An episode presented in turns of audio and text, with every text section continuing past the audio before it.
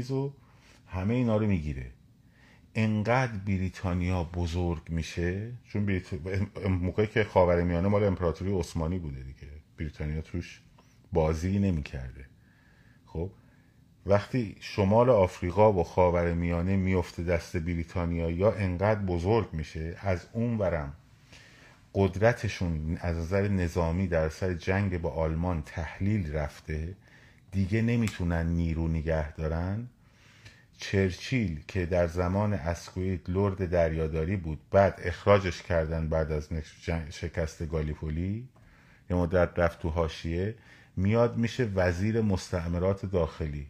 خب حزب کارگرم فشار میاره که آقا این سربازای ما رو از این منطقه بیاریم بیرون. بیاریم بیرون ما می‌خوام برگردن خونه. برای چی بردیشون تو صحرای عربستان و تو عراق و اینجا؟ چی هستن آشغال دنیا. نفتم که هنوز کشف نشده اون چنانی فقط توی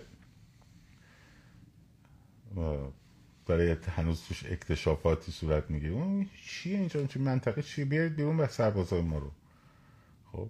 سربازاشون رو می‌کشن بیرون. چرچیل رایحه می‌بره توی مجلس عوام 16 در میرسونه حضور نظامی بریتانیا در خاور میانه رو به 16 درصد. از صد میرسونه به 16 نه اینکه 16 درصد کم کنه ها از صد میرسونه به 16 درصد.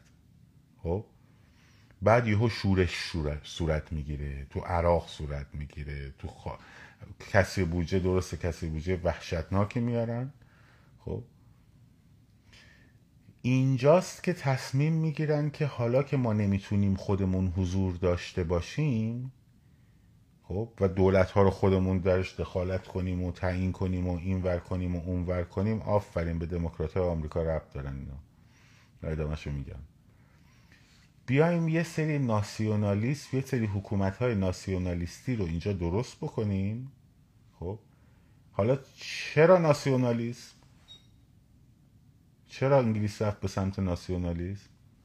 به خاطر انقلاب بلشویکی 1917 چون اونا انترناسیونالیست بودن اینا فکر می‌کردن قدرت ناسیونالیسم می‌تونه جلوی کمونیسم رو بگیره.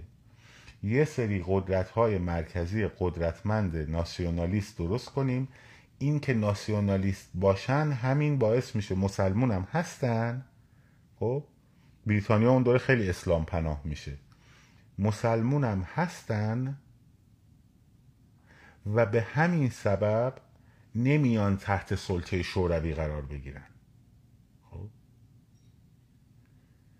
این دکترینی بود که در واقع جورج لوید و چرچیل بردن جلو. و استنلی بالودین از حزب محافظه کار که بعد رمزی مک... دانر از حزب دمو... کارگر میاد بعد دوباره استنلی بالودین میاد. اینا هی دارن شیفت می‌کنن تو بریتانیا. چهار تا نخست وزیر رو تو یه سال عوض می‌کنه. قابل توجه به طرفداران ثبات در سیستم های پارلمانی. خب.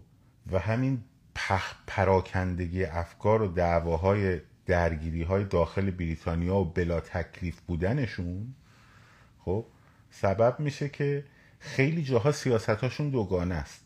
مثلا در, در بخش هند در بخش هند بریتانیا همچنان سیستم اسکویتی داره میره جلو. در سمت مصر بریتانیا سیستم لوید جورجی داره میره جلو. مثلا کرزن یه کتابی داره به اسم ایران و مسئله ایران. خب. از همون سیستم اسکویتی میاد. چرا؟ قرارداد 1919 که خیلی فشار میاره که تصویبش کنه که همه چی رو میده در اختیار بریتانیا. همون سیستم استعمار سنتی بریتانیا که هی تلاش می‌کنه تلاش می‌کنه تلاش می‌کنه تلاش می‌کنه آخرم شکست می‌خورن. خب. از اون ور اون بخش دیگه لوید جورجی بریتانیا داره فشار میاره برای حکومت قدرتمند مرکزی که از اینجا سدزیا به وجود میاد. هدفشون هم سدزیا بوده. رضاشاه به عنوان یه ابزار بود در ابتدا. یکی از سه فرمانده بود که در کودتا نقش داشت. خب. ولی خب رضاشاه آدم بسیار بسیار باهوش بازیگر قوی در حوزه سیاست و مقتدر و قدرت گرفت. بسیار هم در تغییر سلطنت بریتانیایا حمایت کردن حتی بریتانیا از رضاشاه از بریتانیا موقعی که نخست وزیر بود استعلام گرفت. گفت نظر شما چیه؟ گفتن نظر ما اینه که در این موقعیت حساس ما باید بیطرف بمونیم. باز رضاشاه راضی نشد پرسید نظرتون چیه؟ گفت آقا ما گفتیم یعنی بیطرف بمونیم یعنی برید کارتون رو بکنید دیگه. خب اسنادش هست حالا میگم.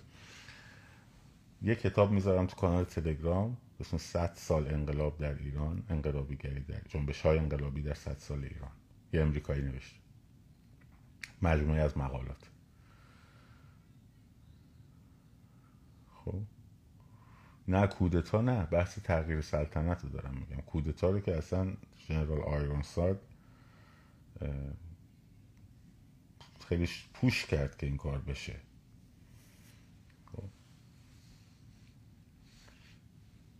حالا اونجا بریتانیا از انزلی توسط روس ها بیرون شده. گفتیم بحث همسایه شمالی ها البته شوروی شده اون موقع بیرون شده یعنی انقدر ضعیف شده.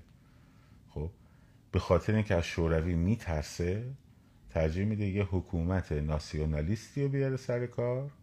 که این حکومت ناسیونالیست خب خیلی هم سکولار نباشه اسلامگرایی تا حدودی داشته باشه. چرا؟ چون اسلام بله آقای امانت هم کتاب خوبی داره.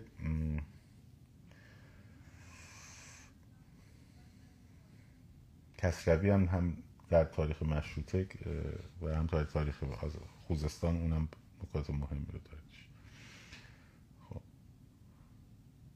که دیگه قرارداد 19 19 اصلا شکست خورد دیگه به خاطر همین تغییر رویهشون. این سیاست بریتانیا بود. در آلمان هم همینطور. خب آلمان هم به خاطر اینکه کمونیسم توش نفوذ نکنه به خصوص بعد از جنگ که حالا ضعیفم شده و اینا گفتم بذارید ناسیونالیستا بیان سر کار که آلمان دست کمونیستا نیفته شد؟ چرا؟ چون که جنرال لودندورف 1918 اومد زی زیرکی سوسیال دموکرات رو ابرت آورد سر کار که اون بیاد قرارداد تسلیم آلمان امضا کنه. یعنی یه دونه انقلاب علکی درست کرد تو آلمان که جمهوری وایمار به وجود اومد.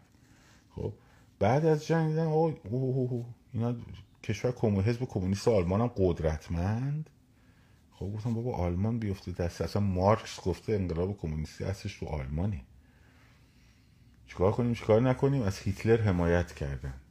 به شدت هم حمایت کردن. خب عکسش رو جلد روزنامه مجله تایمز زدن.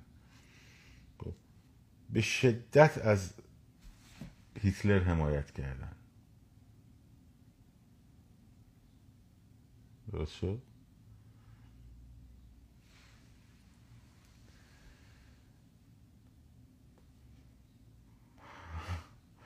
بعد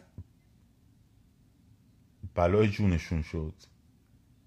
ای ناسیونالیسمی که رفت به سمت نمادهای باستانی و محور بر زبان و بر نژاد و خب اینا دیگه بلای جونشون شد. یعنی همون ایده ای که رفت برای کمونیسم بر علیه کمونیسم کرده بودن مجبور شدن با کمونیسم ببندن سرش.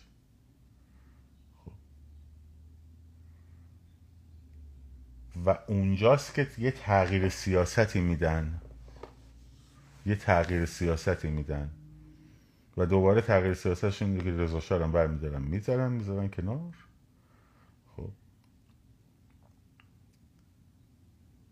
از اینکه ناسیونالیزم بیاد بشه مقابل کمونیسم شیفت می‌کنن روی اسلام که بیاد بشه مقابل کمونیسم خب. برای همین هم هستش که وقتی محمد رضا شاه میاد شیخ قومی رو از تبعید برمیگردونه دلجویی می‌کنه و و به جنبه اسلامیت و شیعه و اینا خیلی بیشتر اهمیت میده تا رضا شاه که آخونده رو پوستشون رو کند. خب. پوستشون رو کند واقعا. دستش درد نکنه. اون مثل آتاتورک فهمیده بودیش مشکل کجاست. به هر روی. این شمای کلی رو گفتم که شما وقتی که ندونید این ارتباطات رو چجوری به کجاها وصل میشه بعد تو آمریکا تو آمریکا همین سیستم دوال بریتانیایی تو آمریکا هم نظیر داره. خب؟ اون بخشی که حتی جنرال پاتن پاتن برمیگرده میگه که بعد از جنگ میگه که ما با خوک اشتباهی کشتی گرفتیم. ما اصلا نباید با آلمان میجنگیدیم باید با شوروی میجنگیدیم. خب یه اونجور گرایشی هم توی یعنی گرایش ناسیونالیستی هم تو آمریکا هم بوده دیگه. به شدت. خب که جنرال پاتن توی یه تصادف همون سال میمیره. جمهوری خواهای آمریکا در اون دوره در اون دوره ضد کمونیسم خیلی خیلی قوی هن. از اون ور دموکرات های آمریکا مثلا روزولت خیلی دوست داشت با استالین لاس بزنه نزدیک بشه حتی چرچیل اینجا احساس عذاب می‌کرد در این اتحاده. چرچیل 1951 دوباره میشه رئیس جمهور. ببخشید نخست وزیر بریتانیا. تا 1953 که آیزنهاور جای ترومن رو می‌گیره این دوتا با هم چفت میشن. خب؟ این مصدق نادان که فکر می‌کرد که آمریکا یه چیزه. خب؟ فکر کرده بود آمریکا یه آمریکا حمایت می‌کنه ازش. خب. جدی گرفته بود. بعد از دموکرات لیبرال تبدیل شد به منحل کننده مجلس و اختیارات اضافی گرفتن اختیارات بحران شرایط بحران گرفتن از مجلس. Exactly same هیتلر بعد این برگشتن گفتن که ای ای چه خبره؟ مجلس منحل می‌کنه و نمی‌دونم من به پشتیبانی توده های مردم مستحضرم و نمی‌دونم این داستانه. گفتن ای از اون برم پا سیاست موازنه منفی نه به روس امتیاز میدیم. ببخشید نه به همسایه شمالی امتیاز میدیم نه به بریتانیا امتیاز میدیم نه خیلی تلاش کردن ببند قراردادی ببندن. حتی قرارداد پنجا پنجا حالا آبراهامیان میگه نه اصلا موضوع کنترل بود. این حرفا کدومه؟ کجا موضوع کنترل بود؟ خب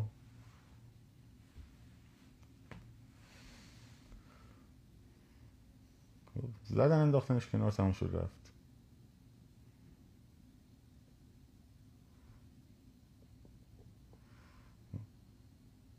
آیزنهاور؟ آره آره بی نظیر آیزنهاور تاریخ حالا اینا میگم جزئیاتش رو باید بدونیم. بعد اون وقت باید ناسیونالیسم های بریتانیایی رو بشناسیم. ناسیونالیست های بریتانیایی الان داریم می‌بینیم. ناسیونالیست های آلمانی رو بشناسین خب؟ بعد نه بابا 28 مرداد. 28 مرداد براندازی بود. چون کودتا ترمش که شاه که علیه نخستازی کودتا نمی‌کنه. شاه نخستازی عزم می‌کنه اونم نخواست عزم شه. خب. بعد تازه حالا اسنادش هست که خیلی هم شاه توش دخیل نیست. بیشتر از درون خود حزب حزب که نبود جبهه ملی چیز چتری بود. خب بعد اختلافات درون اون رو باید بشناسیم مزفر بقایی و بعد دار دست با کاشانی رو باید بشناسی. بعد از اون ور حزب توده رو باید بدونی اونجا چه نقشی بازی کرد. خلیل ملکی اینا چه نقشی بازی کردن. اینا درگیری های درونیشون به کجا انجامید؟ همینجوری میگن آقا مزفر بقایی خیانت کرد مصدق. هم همه خیانت کردن به آره. داستانش مفصل. منتها من در مورد 28 مرداد نمی‌خوام وارد شم. با اینکه نظرم به نظر پادشاهی خواه خیلی نزدیک تره ولی نمی‌خوام وارد شم. چون هرچی اینو دست می‌زنی بهش از توش تعصب میریزه بیرون. دقیقا بیشتر کودتا کاشانی بود که توش نقش داشت. خب. یعنی بخوای کودتا حسابش کنی یه جورایی مجلس خلع شده بود که علیه دولت چیز کرد. تا اینکه خود شاه بخواد این کارو بکنه. حالا درست اشرف اومد و فلان به ساری تماس هایی هم با دربار داشتن. و شاه اصلا نگران بود که بخواد حکم عزل مدرس رو بده. حالا بخوای وارد اینا بشی الان تعصبا می‌زنه بیرون. خب اینجوری سفت میشه تعصبا می‌زنه بیرون. اینه که الان وقت این چیز نیست. برای همینه که این سیستم های سیاسی جهانی رو و در داخل و افراد و مناسباتشون در داخل و نماینده رو در داخل وقتی نشناسی خب درست نمی‌تونی تحلیل کنی. الانش هم نمی‌تونی درست تحلیل کنی. الانش هم نمی‌تونی درست تحلیل کنی که این مثلا سعودی داره چه نتیجه خط سیری می‌بره جلو در داخل ایران. آدماش چه حرفایی رو می‌زنن. بعد بریتانیایی ها دارن چه خط فکری رو می‌برن جلو؟ آدماش کیان و چه حرفایی می‌زنن؟ امریکایی ها دارن چه خط فکری رو می‌برن جلو؟ چه بخشی از آمریکا کیا رو داره ساپورت می‌کنه؟ چه بخشی از آمریکا داره چه کسانی دیگر رو ساپورت می‌کنه؟ در داخل خود رژیم صداهایی که میاد وابسته به کجا هاست چجوری میشه تو این همه دزد؟ تو این همه دزد فقط شمخانی و مثلا یهو می‌زنن به کنار. خب؟ این ماجرا.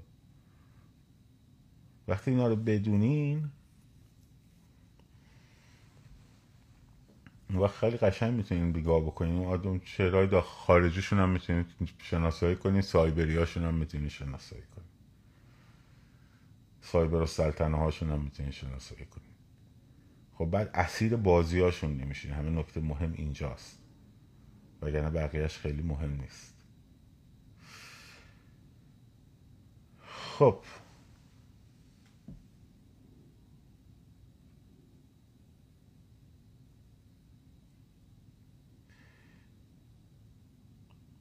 نه کمونیسم دیگه تقریبا موضوعش تموم شده. الان دیگه مناسبات مناسباتش تغییر کرده الان مناسبات تغییر کرده حالا یه روز میگم مثلا نقش رمزی مکدونالد رو باید بشناسین توی ایران. نقش جورج لوید رو باید بشناسین در اسرائیل. خب اینا اگه خوب بررسیش کنی. خیلی خیلی از مثلا اتفاقاتی که الان افتاده در خاور میانه مال دکترین جورج لویدیه. خیلی از اتفاقاتی که افتاده مال دکترین چرچیلیه. خب؟ خیلی از اتفاقاتی که افتاده همچنان دکترین اسکویتیه. بعد اینا اینایی که هستن هنوز با هم تعارض دارن. هنوز تعارضاشون ادامه داره. خب؟ در همین جا خب بچه ها هر کی که هر کی که دوست داره نقدی صحبتی اعتراضی انتقادی هست بنویسه تشریف بیاره بالا.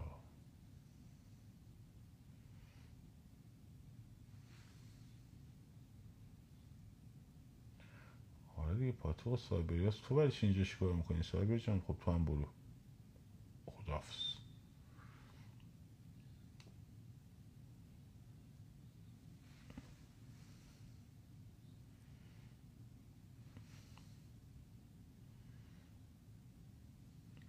با احترام اینجا ایران ما فقط پهلوی رو می‌شناسیم. اگه پهلوی رو میشناختیم خیلی خوب بود. اگه میشناختیم خوب بود. اگه بشناسیم خیلی خوبه. منم موافقم. شاید که بشناسیم. نه تصویر ذهنیتون رو بگید. بفرمایید. جناب رولوشن.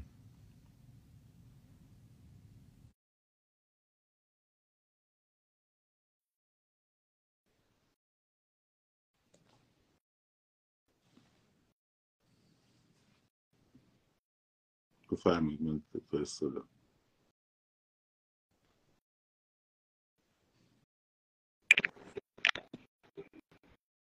به چه اسمی صدا کنم قربان؟ سلام.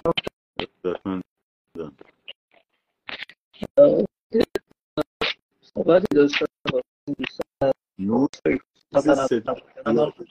یه لحظه.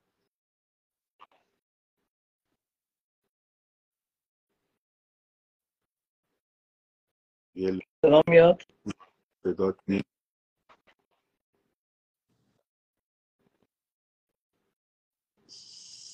صدات نی صدات قطع و وصل میشه. الان چطور؟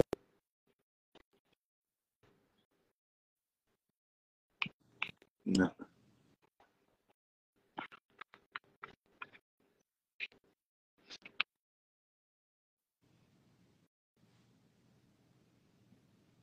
نویزت زیاده بود.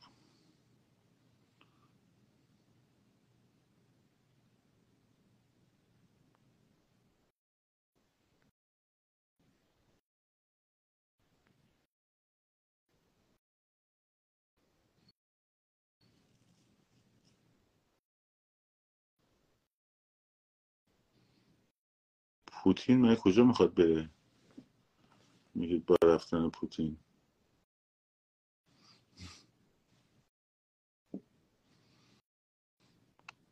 فعلا هستن خدمت اسلام مسلمین.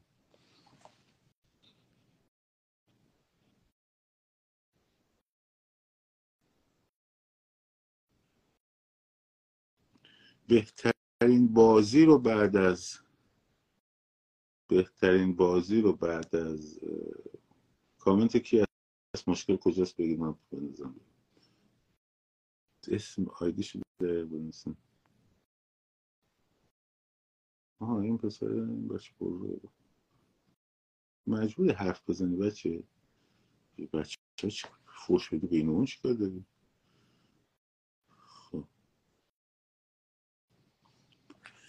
بهترین بازی رو در مورد نفت خود شاه کرد.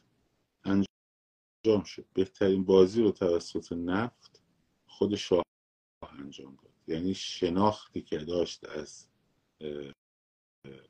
در واقع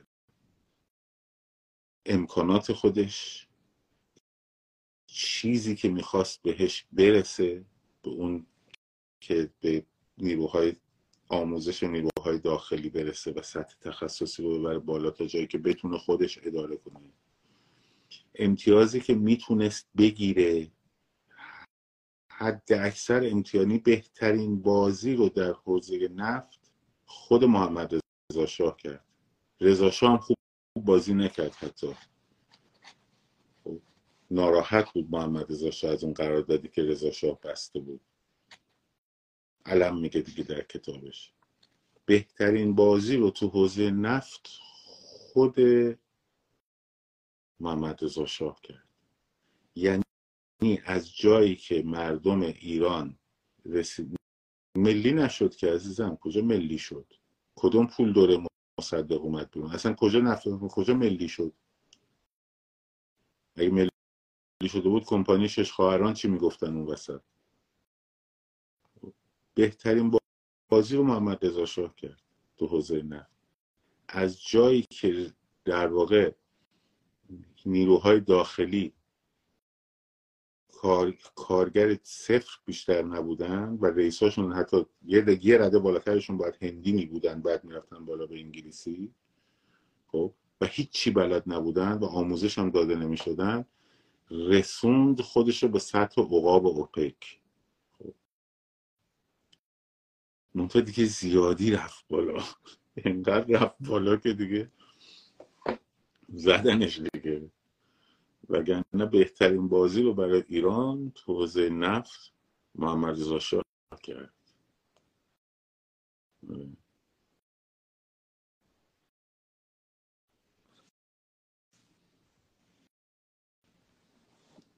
من بعید می‌دونم کسی دیگه اگر می بود می‌تونست مثل او این داستان رو مدیریت بکنه.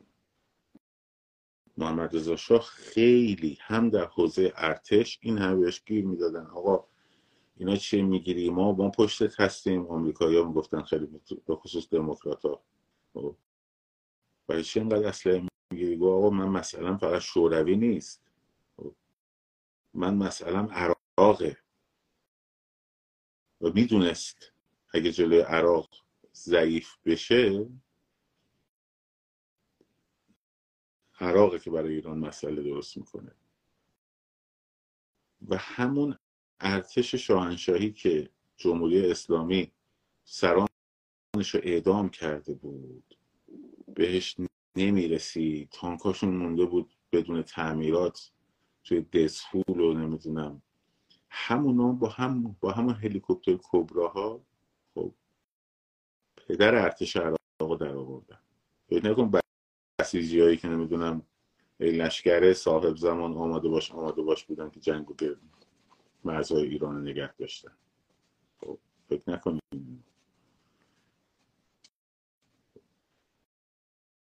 مگه بچه بازیه؟ اومده بود یارو توی روایت روایت فرد گفته بود داره توپ 106 رو بچه های سپاه میذاشتن روی شونهشون.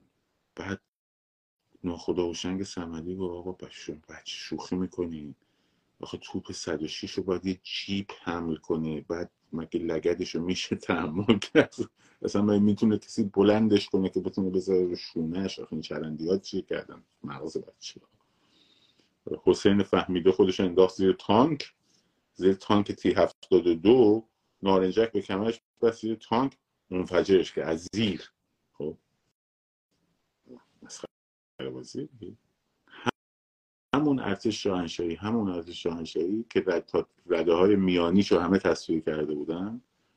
خب یک دهم کارایی زمان شاهش هم نداشت همون جلوی عراق رو گرفت.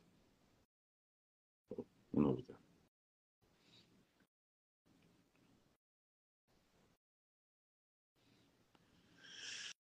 خب کسی هست بخواد بیا صحبت کنه بیا صحبت کنه. آره میگم که تانک از زیان شوخی می‌کنن خیلی تانک یکی از چیزاش داستاناش اینه که به خاطر میم های زیر ضد تانک خب زره زیریش خیلی قویه. مگه فقط شنیش بتونه چیز بشه؟ بعد این نارنجک ببندی بری زیر زیر تانک بعد تانک رو منفجر کنه خب شوخی می‌کنی.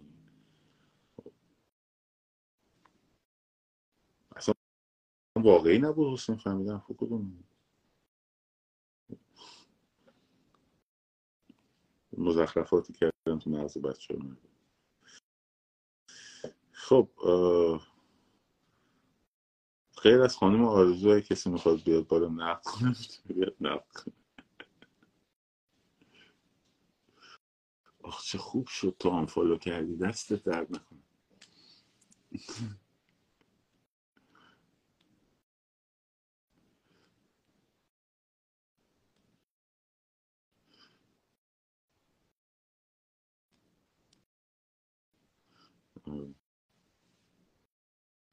خب مراقب با خودتون باشین.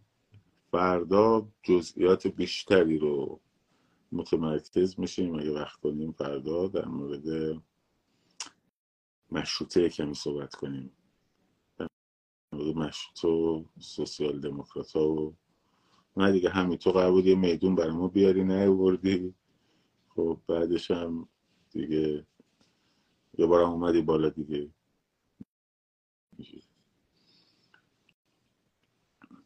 نه دیگه همون یه بار کوپن تو خرج کردی قرار بود برای ما میدون بیاری نه کدوم دام تفرق اندازه؟ من دارم تاریخ میگم کدوم دام تفرق اندازه افتادم؟ قربونت برم.